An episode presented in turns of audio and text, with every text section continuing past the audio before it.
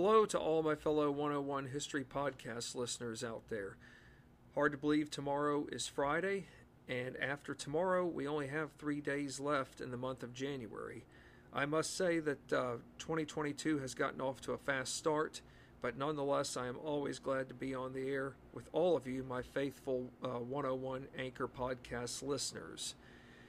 Well, we certainly had a good um, prologue, or I should say, introduction from the previous night of John Ferling's Adams versus Jefferson, the tumultuous election of 1800. And it is fair to say that uh, presidential elections have been tumultuous.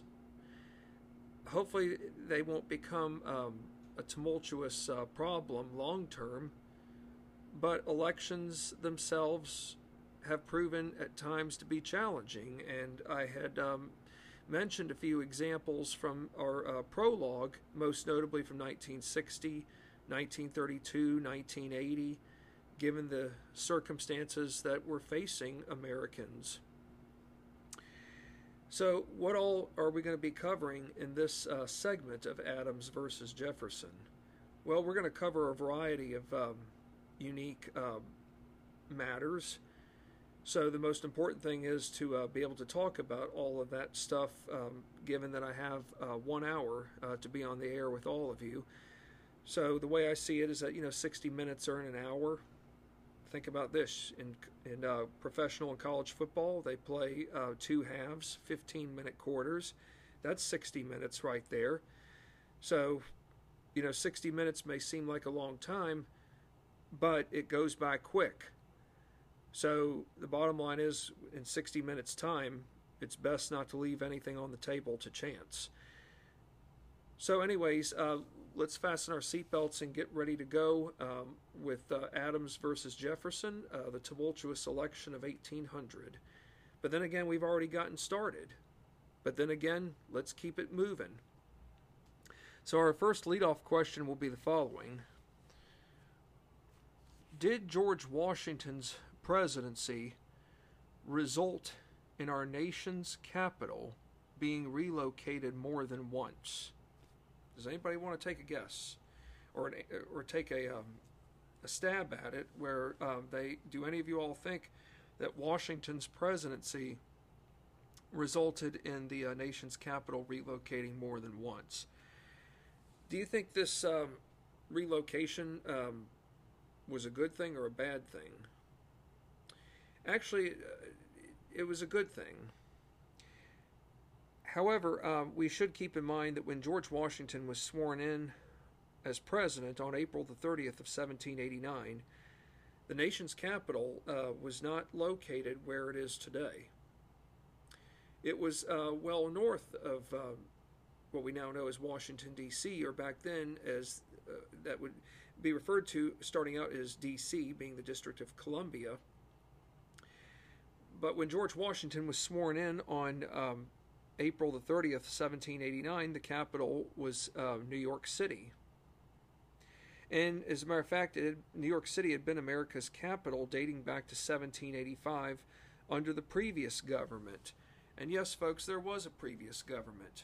For those of you who uh, were with me from other uh, podcast uh, segments uh, or topics ranging from uh, Shays' Rebellion, the American Revolution's final battle, or um, founding uh, rivals about Madison versus Monroe and the uh, the election that saved the nation, and then uh, talking you know about you know signing their rights away about the fame and misfortune of the men who signed the United States Constitution. Does anybody want to take a guess at what this other government was that simply um, failed because the states, for one, were all separate entities, that is, 13 states, and two, they pretty much ran the show to where anything the national government tried to do, given what limited powers it had at the time, was pretty much rebuked in a heartbeat. The answer is the Articles of Confederation. Thank heavens our forefathers, in the aftermath of Shays, Shays' rebellion, most notably men like George Washington, Alexander Hamilton, and uh, James Madison, came to their senses and realized that, hey, look, if this um, if this young nation is going to survive, it's going to need a better government. because what we've got is no longer relevant. And if we don't do anything about it now, America itself may no longer exist as a as a independent republic. So yes, uh, New York City had been America's capital going back to 1785 under the previous government of the uh, Articles of Confederation. New York City would remain America's capital prior to the end of 1790, when George Washington himself signed into law on July 16th of 1790 the Residence Act. What do you think the Residence Act was about? Well, it didn't have anything to do with um, with uh, private uh, individuals uh, moving from one place to another. The Residence Act was a piece of legislation that sought to create a site. I Wonder where this site might be created. Do you think it would be created well south of New York City? And do you think it would be created north of, um, say, Richmond, Virginia?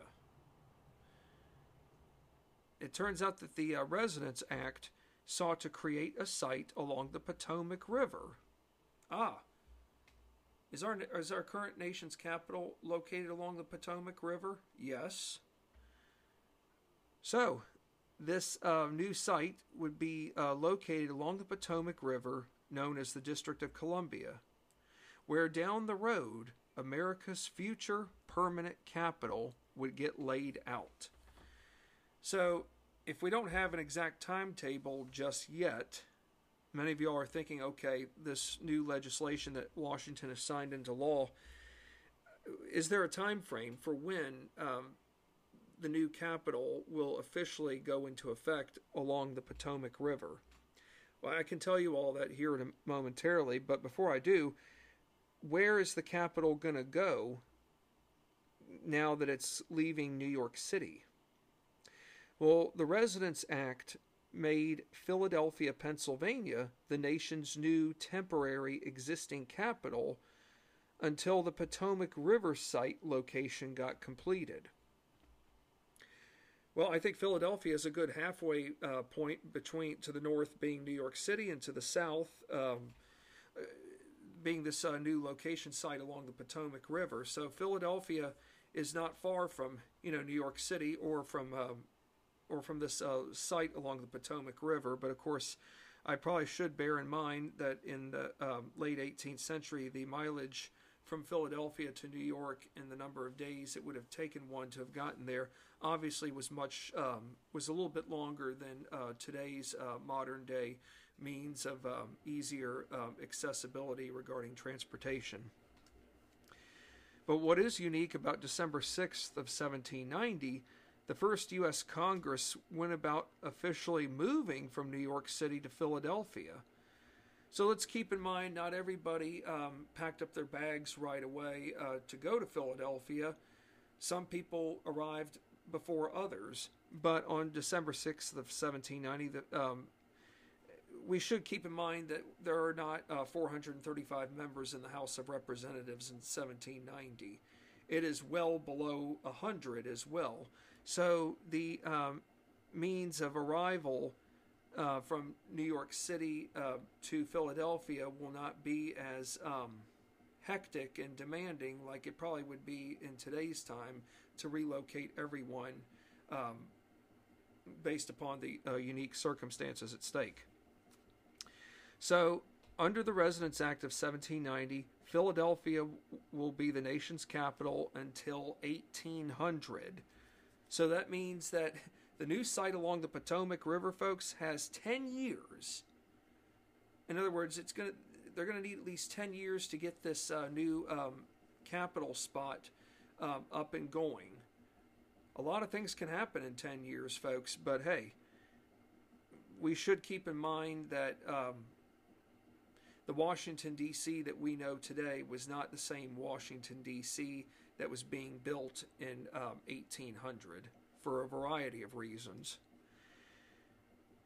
So, what I found interesting about Philadelphia, and it should come as no surprise, the reason why Philadelphia the capital switched from New York to Philadelphia was that Philadelphia was a um, was thriving from a commerce standpoint, and it had and it was better laid out in terms of its streets, unlike New York City. In other words, Philadelphia was probably far more attractive than New York City was. New York City probably did its main roads were probably dirt roads.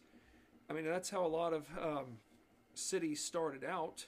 Uh, even Colonial Williamsburg was a dirt road. I mean, they had dirt roads. People didn't know any better, but there were some cities that just stood out about stood out above the others, and Philadelphia was one of them. Now, going into 1800, was Election Day held on the first Tuesday after the first Monday in November? You know, we've been accustomed for many of years when Election Day arrives in November, it's always the first Tuesday after the first Monday.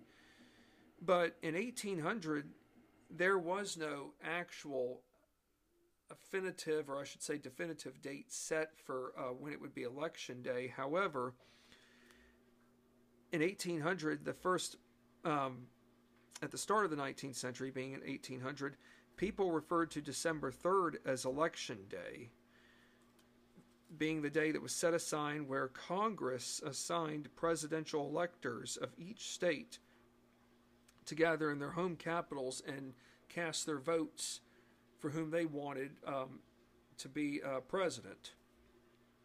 So think about that, folks. We've been accustomed for a long time with Election Day being at the start of November, but in 1800, it was at the beginning of December, and it wouldn't be until I want to say years after the election of 1800 and well after Thomas Jefferson and John Adams passed away. As a matter of fact, it would be well after all of our forefathers had passed on that it would become uh, official where election day would be on the first Tuesday after the first Monday in November. So we still have a ways to go.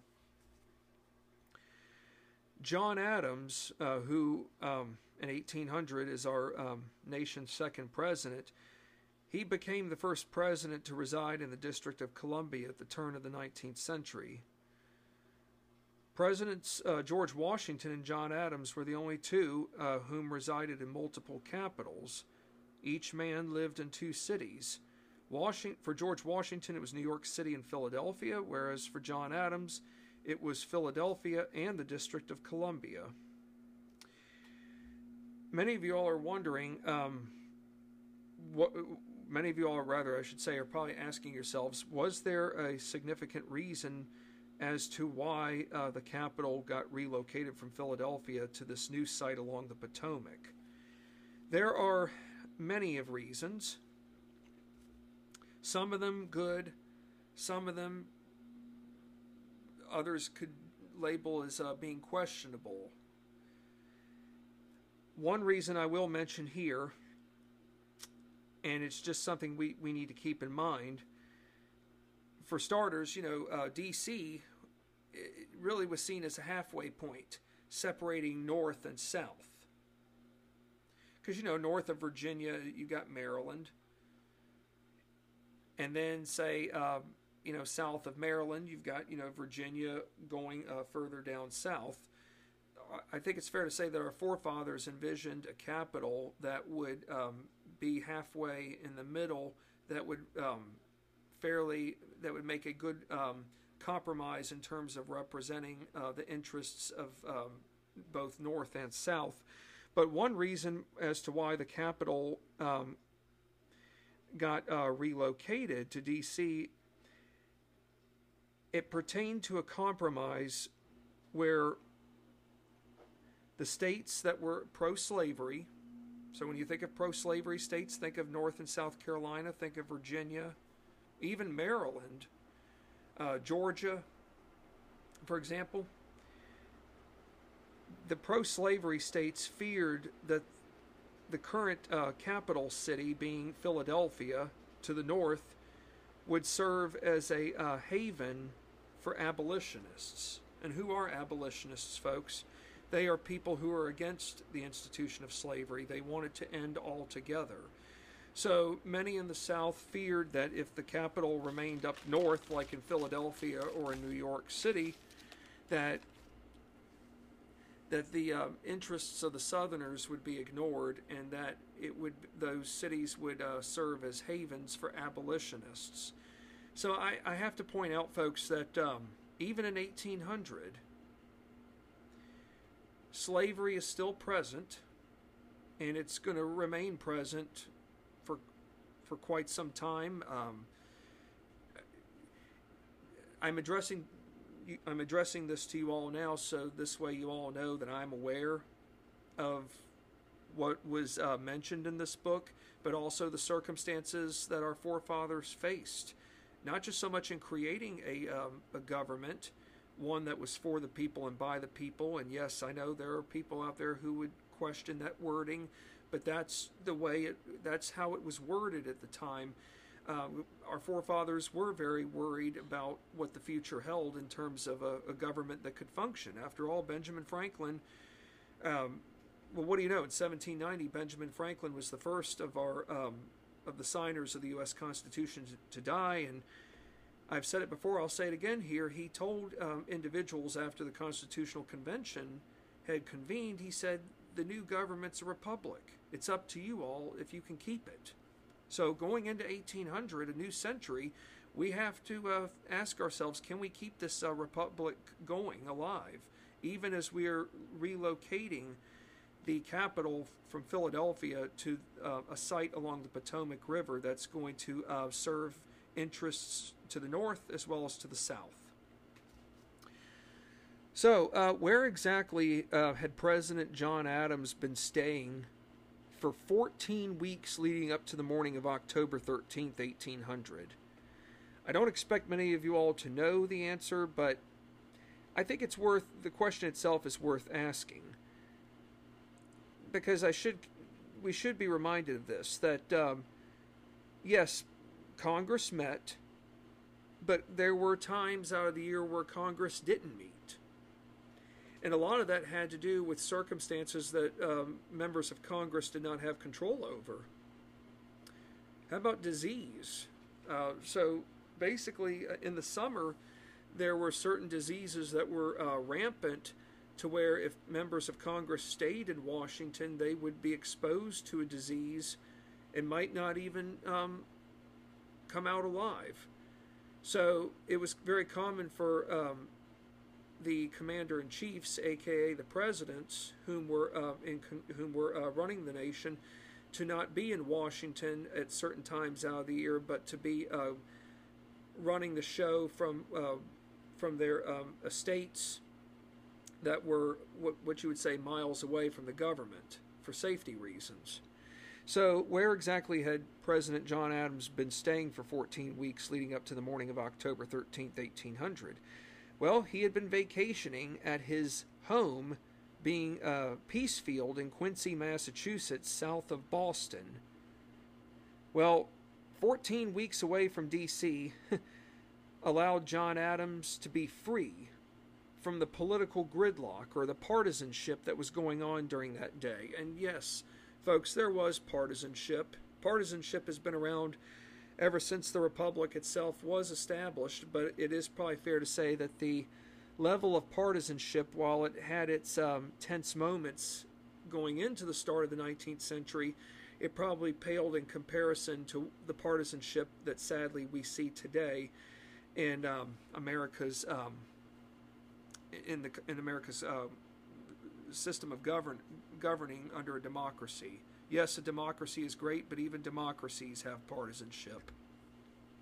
So for John Adams, um, yes, he is.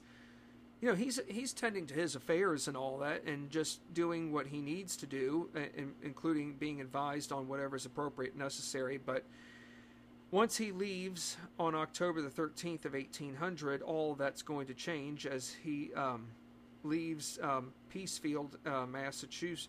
As he leaves his home in Peacefield, um, in Quincy, Massachusetts, to return to D.C. So, the summer of 1800, the nation's capital relocated, officially relocates from Philadelphia to D.C. How many miles do you think it took John Adams in getting from uh, Quincy, Massachusetts, to um, to D.C. itself? How, how far of a journey was it? I'll give you a number. It's between 300 and 500 miles. The answer is 400. So for John Adams, it was a 400 mile journey. And how do you think he went, he traveled? Do you think he traveled by horse and buggy the whole way, or do you think he did a combination of horse and buggy and by ferry?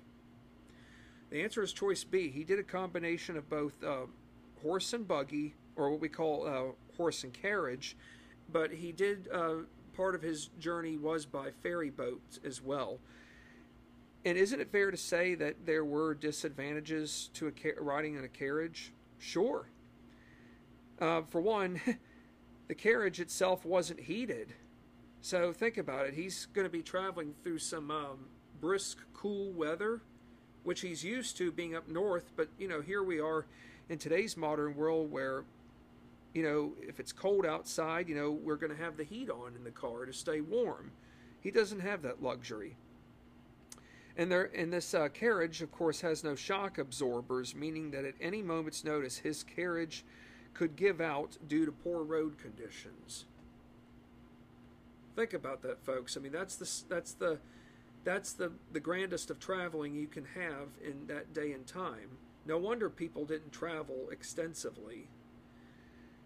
But it, there it, there is it is safe to say that there is a an alternative form of travel that's safer than going by carriage, and that's by ferry. Think about this. If John Adams is going by ferry, he knows that um, it's going to be more secure and he won't have to worry about anything like what do you call it? Like anything giving out at a moment's notice. In other words he won't have to deal with the treacherous uh, road conditions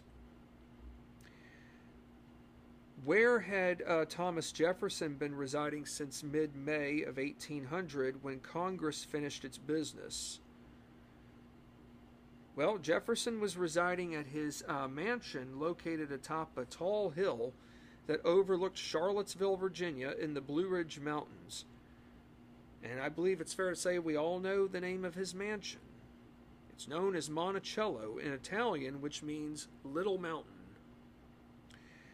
Jefferson was tending to various personal affairs, and he also was writing a manual of parliamentary rules guiding future congressional leaders on how to abide by proper rules and practices in both houses of Congress. Boy, I think it's fair to say that um, our leaders in Congress could uh, really benefit from this uh, manual even more now because the manual itself is still used today. As a matter of fact, it was first published um, not long before uh, the final outcome of the um, of this um, election of 1800, I should say. While at Monticello, uh, Thomas Jefferson is staying atop on all public affairs. He is reading multiple newspapers daily. But then again, Thomas Jefferson is an avid reader. Uh, his library is uh, a state of the art one. I mean, he's got books that are uh, Latin, Greek, uh, all the, uh, the classics, uh, books on law, books pertaining to astronomy, uh, books that might even pertain to meteorology, because you know Jefferson was constantly recording the daily temperatures. Jefferson didn't miss out on anything when it came to um, leisure reading, but also to reading that was um, relevant given the circumstances he's um, pursuing and wanting to become the next president. So besides uh, reading um, multiple newspapers, Jefferson is also establishing a solid base involving political activists from many states. And if that's good enough, he's also going the extra mile by working behind the scenes where he paid the paid for all mailing costs on pamphlets criticizing the opposition criticizing the opposition, folks. Who, what is he referring to? I'll give you all a minute to think about it while I take a sip of my tea. The opposition being the Federalist Party. Whereas John Adams left Massachusetts on October 13, 1800, Thomas Jefferson was still at Monticello, and he wouldn't be he would not be leaving Monticello until November 24th of 1800. I wonder if John Adams already made it to um, Washington by the time Jefferson left on November 24th. We'll find that out here shortly. Now, Jefferson is going by a carriage, horse and carriage. He takes uh, four to five attendants with him, being slaves. How many days do you think it took for Thomas Jefferson to get from Charlottesville, or I should say Monticello, back up north to uh, D.C.? I'll give you a number. It's between um, three to five days. The answer is three. It took him three days by horse and carriage in reaching D.C., and he arrived on the morning of November 27th, 1800. Okay, if he has arrived into D.C., where is he going to uh, go? Because we should keep in mind that the Washington, D.C. of 1800 is not the same Washington, D.C. that we know today. Jefferson arrived at a boarding house that happened to be located a couple of hundred yards from Capitol Hill. And let's keep in mind that uh, the Capitol, as we know it today, that elegant uh, Capitol dome, that elegant building that does serve as a beacon of hope, it ought to be, uh, meaning that um, democracy works even in times of um, uncertainty like we're facing now, and that unfortunate insurrection incident that uh, took, well, failed insurrection incident that took place last year. Thank heavens it failed. But the Capitol itself is still alive, and hopefully it will still be alive years from now. But Thomas Jefferson, when he arrived to D.C., the boarding house was located just a couple of hundred yards from Capitol Hill. So we should just be reminded of the journeys that it took our forefathers to get from from their um, homes back to D.C. and where they might have um, lodged in relation to where a um, a building stands in the present day um, setting in Washington D.C. Now, what would have made the presidential election contests from 1796 and 1800 stand out from all others? Does anybody want to uh, take a guess? Well, for starters, these two election contests allowed uh, the Federalists and the Anti Federalists the right to nominate two presidential candidates. Now, I know I talked briefly about some of this in the uh, prologue, but I'd like to elaborate more because it's sim- it's just the right thing to do. It's uh, it's relevant, and I want you all to get a better understanding why in these two elections this um, moment happened for the time in which it took place. So, uh, secondly, um, so as I said that. Um, the framers behind the U.S. Constitution did not want Congress having any power or control over nominating a president. And why was that? Because the framers feared that if Congress elected the president, that the president himself would dictate the legislative branch. In other words, he would be like a puppet. He would tell the legislative branch what they could and could not introduce on the floor, uh, what they could and uh, could not debate on. You know, a, a president can say, uh, a president can recommend to Congress um, topics that are worth um, having a debate on, but he can't he can't force it down their throat and say, "I demand that you all debate this on this particular topic, and if you don't, I will have you all removed." No, the president can't do that. That's um, a violation of his powers. Third, um, each elector was allowed to cast two votes. Now, many of you all are thinking to yourselves, if this doesn't exist now, did it change? Well, the framers of our Constitution knew that over time um, the Constitution itself would change and that there would be amendments added to the Constitution. After all, in 1800, there are 10 amendments, aka the Bill of Rights, but they also knew that over time other amendments would get added that was just part of the evolving uh, process of this document. They knew it wasn't perfect, but it was the best they could come up with at the time that it, that it was um, implemented. And if it weren't for that, uh, the only other solution, sadly, would have been uh, something worse that might have led to anarchy and no um, Republican government. So for these uh, electors, each elector gets two votes and this led many of the Constitution's framers to assume that many electors would more than likely cast one out of two votes for a candidate from their own state. In 1800, John Adams won the nomination for the presidential uh, candidate of his party, being that of the Federalist. The runner up uh, was Charles Cotesworth Pinckney, whom would become vice president. Thomas Jefferson was nominated for president of the Democratic Republican Party, and his and the runner-up would be Mr. Aaron Burr. So let's uh, let's learn about the uh, who are going to be the VP candidates. Let's start out with Aaron Burr. Was Aaron Burr the youngest of all four presidential candidates in 1800? Yes, he was.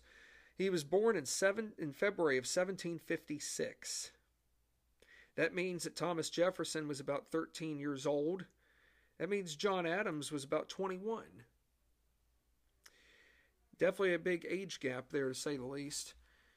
But for Aaron Burr, uh, he was 44 years old by 1800. He hailed from a well to do family in New Jersey. And I did not know about this until I read uh, the book on Adams versus Jefferson about a year ago that Aaron Burr's maternal grandfather was a famous theologian by the name of Jonathan Edwards, whom helped oversee America's first Great Awakening regarding religious devotions amongst multiple Protestant sects. One of his most famous uh, literary works from uh, religious literary works was uh, Sinners in the Hands of an Angry God. Small world, to say the least, with the uh, connections. Sadly for Aaron Burr, he was less than five years old when his parents died, including his maternal grandfather, Jonathan Edwards.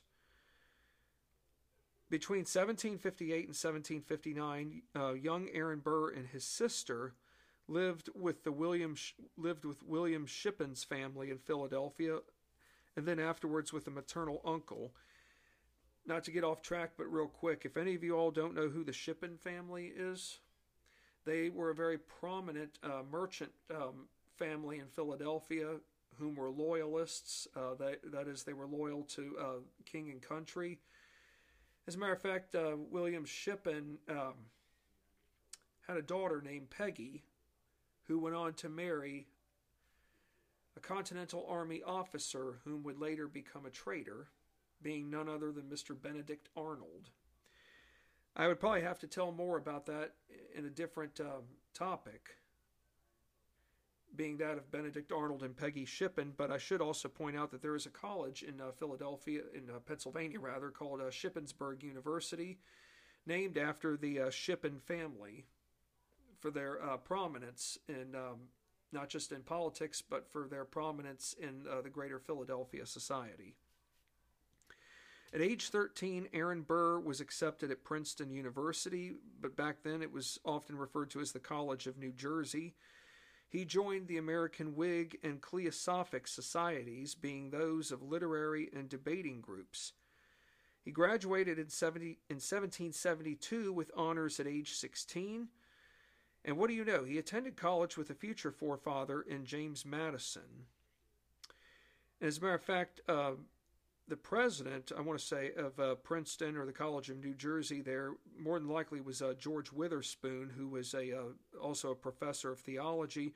He was the only um, uh, minister or uh, person of theology whom signed uh, the Declaration of Independence. So um, if you hear of George Witherspoon, think of him as one of the 56 men who signed the Declaration of Independence and that he was a president of Princeton University. Two years after um, Aaron Burr graduated, at one point he was thinking about becoming a um, a minister, but he switched his career from theology to law. However, his law studies were interrupted by the war, being that of the American Revolutionary War. Burr himself served in the Continental Army from 1775 to 1779. Did Aaron Burr resume his legal studies after time spent serving in the Continental Army, aka the Revolutionary War? Yes.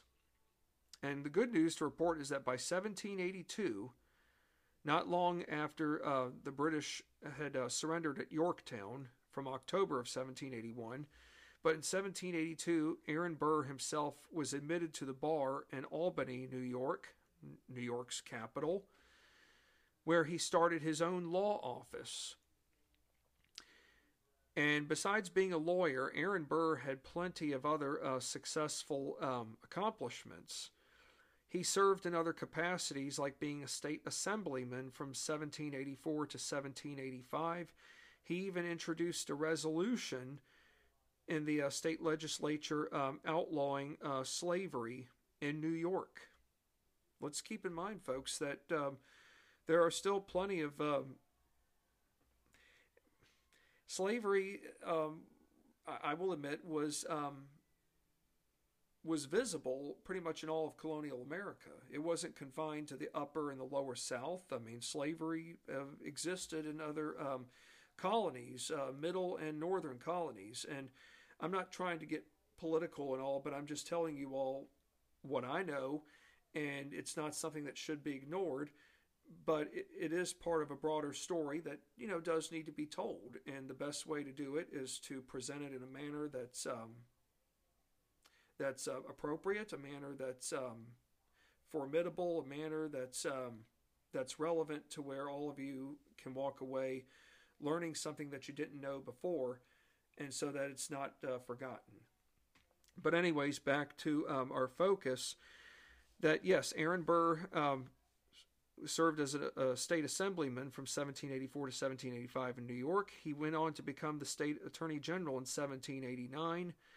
1791, he got elected by the New York State Legislature as a U.S. Senator. And we have to remember, folks, for the longest time, up until the start, the start of the 20th century, or right after, that up until that time, uh, U.S. senators were elected by their state legislatures. So there was no such thing as popular uh, statewide vote on a, a, U.S. senator at one time.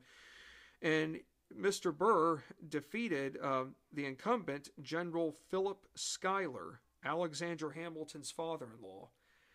And this has repercussions uh, because it will play out somewhere down the road in the not so far distant future. I didn't know this either until I read the book, uh, but Aaron Burr, believe it or not, folks, ran for the presidency in 1796. He came in fourth place. But come 1800, Thomas Jefferson has agreed to have Aaron Burr on his ticket. And why is that, folks? Because Thomas Jefferson needs someone from a different region of America who not only shares the same ideals as he does, but he needs someone on his ticket that can balance. You know, Jefferson um, being from the South, Burr from the North, they need to be able to have a balanced ticket to where they can draw interests not just from one region, but from all of America. So, Aaron Burr is going to do his part by going behind the scenes and work towards garnering electoral votes on Jefferson's behalf.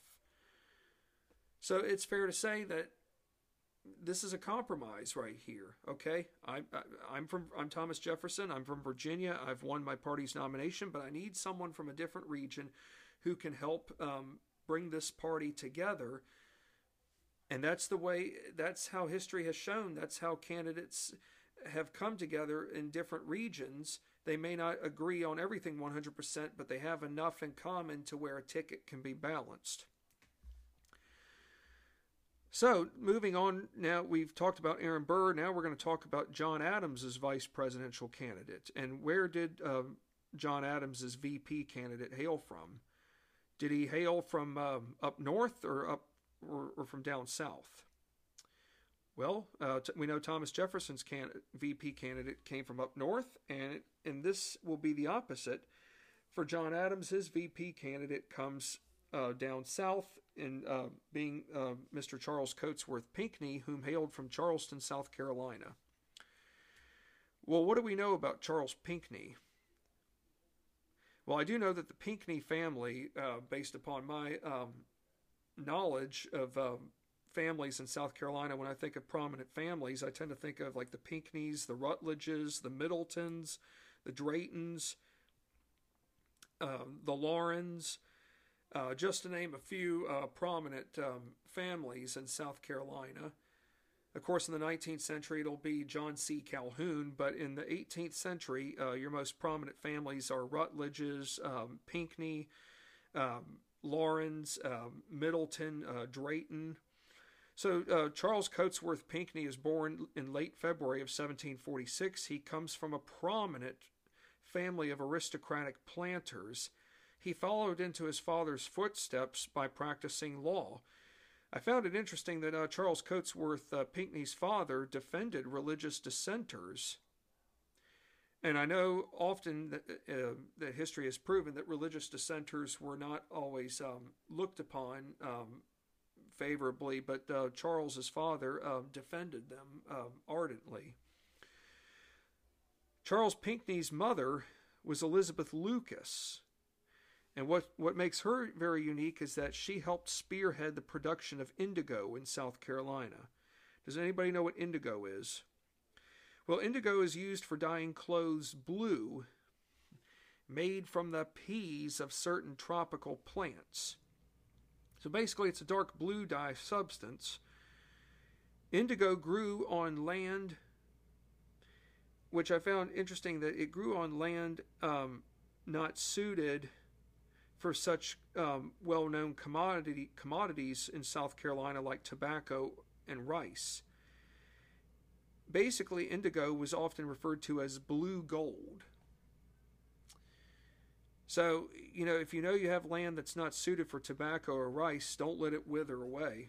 And uh, it's fair to say that South Carolinians were very uh, successful in going with uh, indigo. Not to get off track here, but um, what I find interesting here is that you know John Adams has uh, selected Charles Cotesworth Pinckney as his VP running mate. For those of you who remember the movie The Patriot with Mel Gibson and the late Heath Ledger, the uh, story takes place um, in South Carolina's Low Country.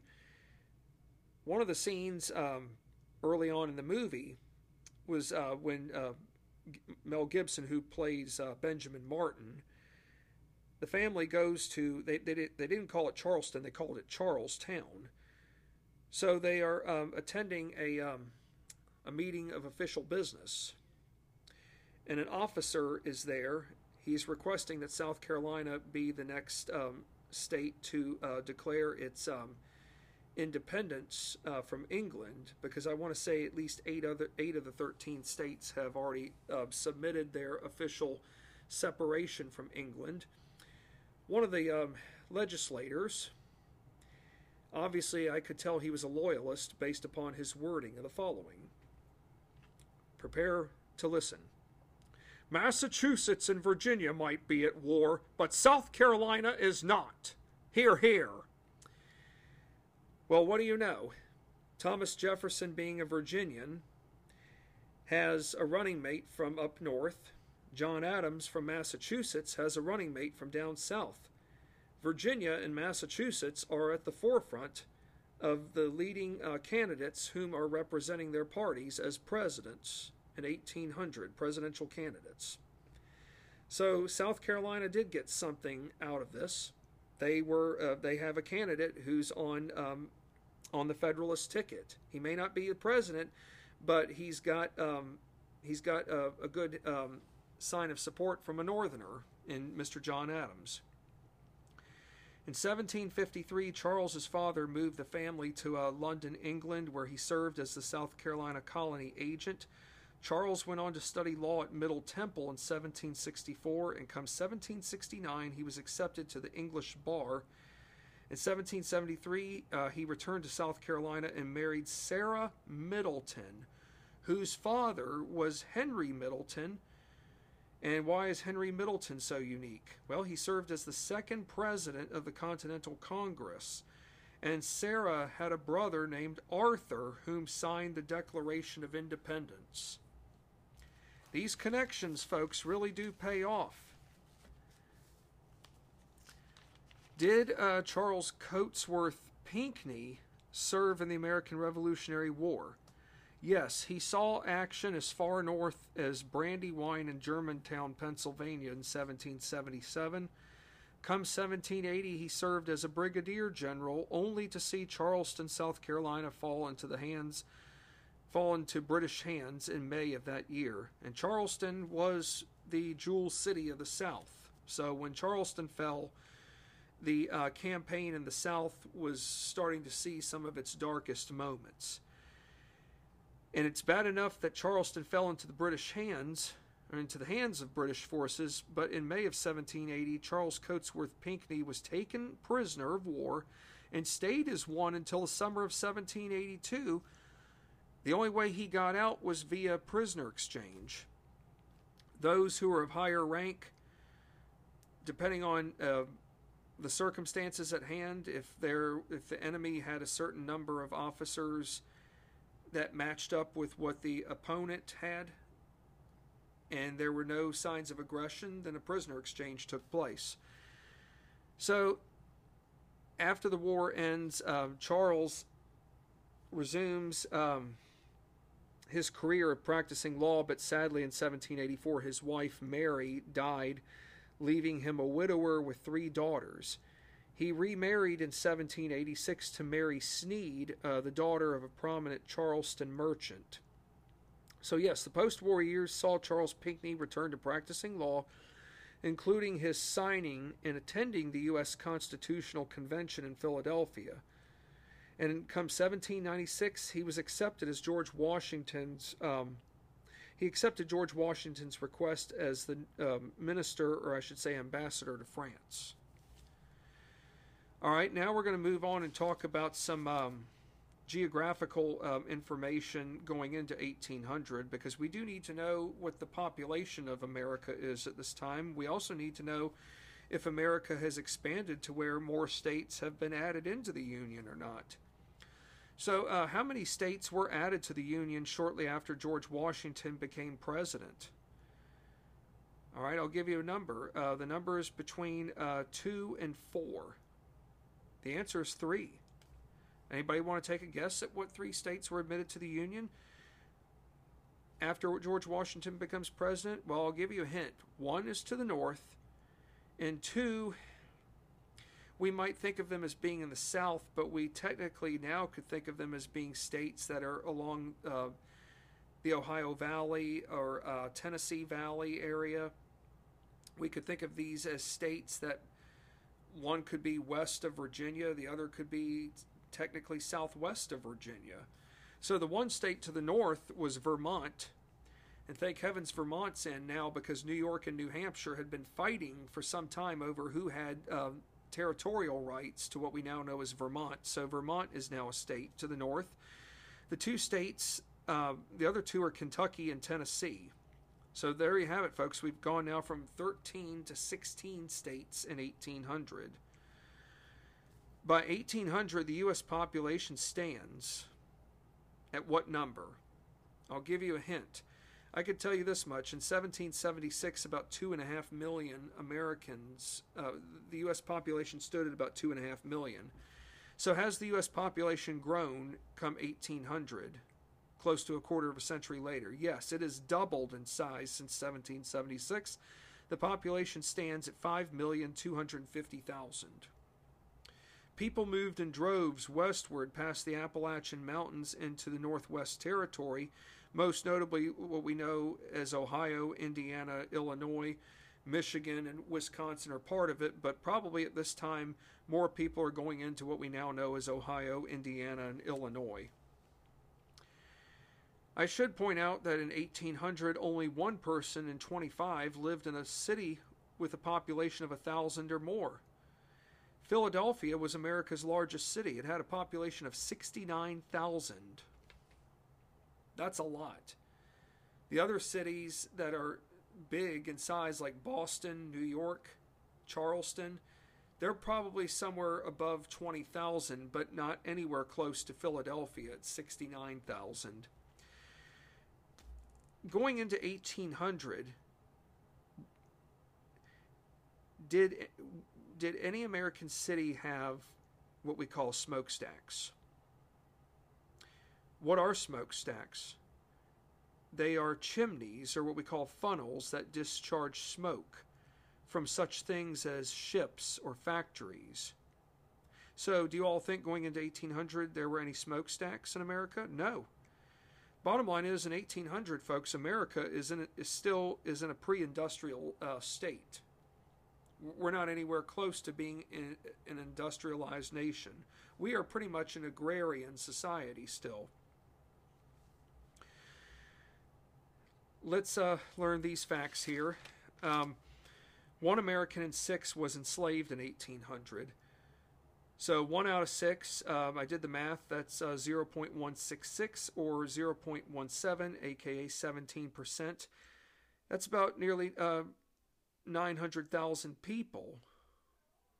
Slavery is still legal, folks, in 1800, except in Massachusetts and Vermont. All northern states except Delaware and New Jersey began calling for the practices of eventual termination.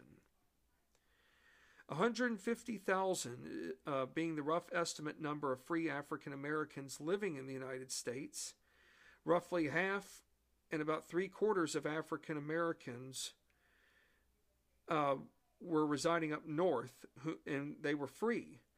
Whereas in 1800, only about 10% of all African Americans um, in the Upper South are free. So that's quite a uh, contrast in numbers, but it's just important to know where we are going into in a new century where ballpark figures stand from a statistical standpoint. What made John Adams different from the other three presidential candidates? John Adams never owned a slave. Did you know that, folks? He never owned a slave. He had enough money to afford a slave or two, but he refused to participate in the practice. John Adams knew that it was an evil institution. And the best way to go about avoiding it altogether was not to have any involvement in, in hiring out people from another race he didn't want to be seen as perhaps as someone who um, who was steering off in the wrong direction. But I must, uh, I guess, I have to point out too that uh, our forefathers dealt with unpleasant issues of their day. Slavery was one of them. Many of our forefathers did marry into um, the uh, institution, um, given that their wives had came from um, what do you call it, well-to-do plantations where uh, land and money um, simply could not be ignored. But we just have to keep in mind that um, that it, this should not diminish our forefathers in no way whatsoever. But we just have to remind ourselves that they uh, lived in um, trying times, and they lived in times where they where where in certain circumstances the matters before them could not have been eradicated overnight. It took John Adams, many of y'all are now wondering how just exactly how long did it take John Adams to get from uh, Quincy, Massachusetts uh, down to Washington, D.C.? It took him just shy of three weeks. He arrived uh, into D.C. around early afternoon of November 1st, 1800. But what did uh, John Adams see? Well, I mean, he had to have seen work going on in D.C. Now, let's keep in mind, folks, there are no bulldozers, there are no cranes. People are working. I mean, they've got tools, but it's much different compared to uh, the work that goes on uh, today at a construction site, for example. John Adams did see uh, people working everywhere but he saw slaves working everywhere. Yes, he may have been pleased to see that work was being done, but John Adams knew deep down in his heart that Washington, D.C. was nowhere close to being completed. How can this capital, that is supposed to be a bridge between the North and the South, come 1800, 10 years after the Residence Act was passed, how can this um, new uh, capital site be functioning when it's not even anywhere close to being done? Abigail Adams, John Adams's wife, arrived into Washington come mid November, about roughly two weeks after John did. She characterized Washington as a wilderness. How so? She saw Washington as an area or place that simply was not inhabited, could not have been inhabited by people. Washington, in Mrs. Adams's eyes, simply was not attractive, did not come anywhere close to having the elegance or charm that Philadelphia, the nation's previous capital, possessed. In other words, Philadelphia was this vital commercial hub. Hundreds of ships are coming in and out sending goods overseas, sending goods up north, south. What in the world could Washington, D.C. have to offer that Philadelphia already has and is probably at least more than 10 times far better than what this new capital is going to have to offer? However, Mrs. Adams does keep her personal feelings to herself because come election day, December 3rd, for John and Abigail Adams, they know that on that day, December 3rd, 1800, will mark a day that will either make or break the Adams family's future in America's new capital, especially as a new century had already begun. Well, I think it's fair to say we've covered a lot. And we have learned a lot, not only about where Jefferson and Adams were lodging until their return back to D.C., but we've learned a lot about their running mates. Well, I know when I'm on the air again next, we're going to talk more about what leads up to 1800, but before we can really get to the heart of 1800, is it fair to say that we should learn a little bit more about John Adams and Thomas Jefferson's upbringings? Absolutely. So that's just one of uh, many things that we will discuss when I'm on the air again next. Well, thank you for your time as always, and I look forward to being back on the air again soon. Um, thank you again uh, from the bottom of my heart to all of you, my fellow 101 uh, Anchor podcast listeners. You guys do a terrific job in getting that word out to uh, people out there who aren't familiar with Anchor. Just continue to do the work that you're doing because it is paying off thank you for everything and take care. And I look forward to being back on the air again with you all next time. Stay safe.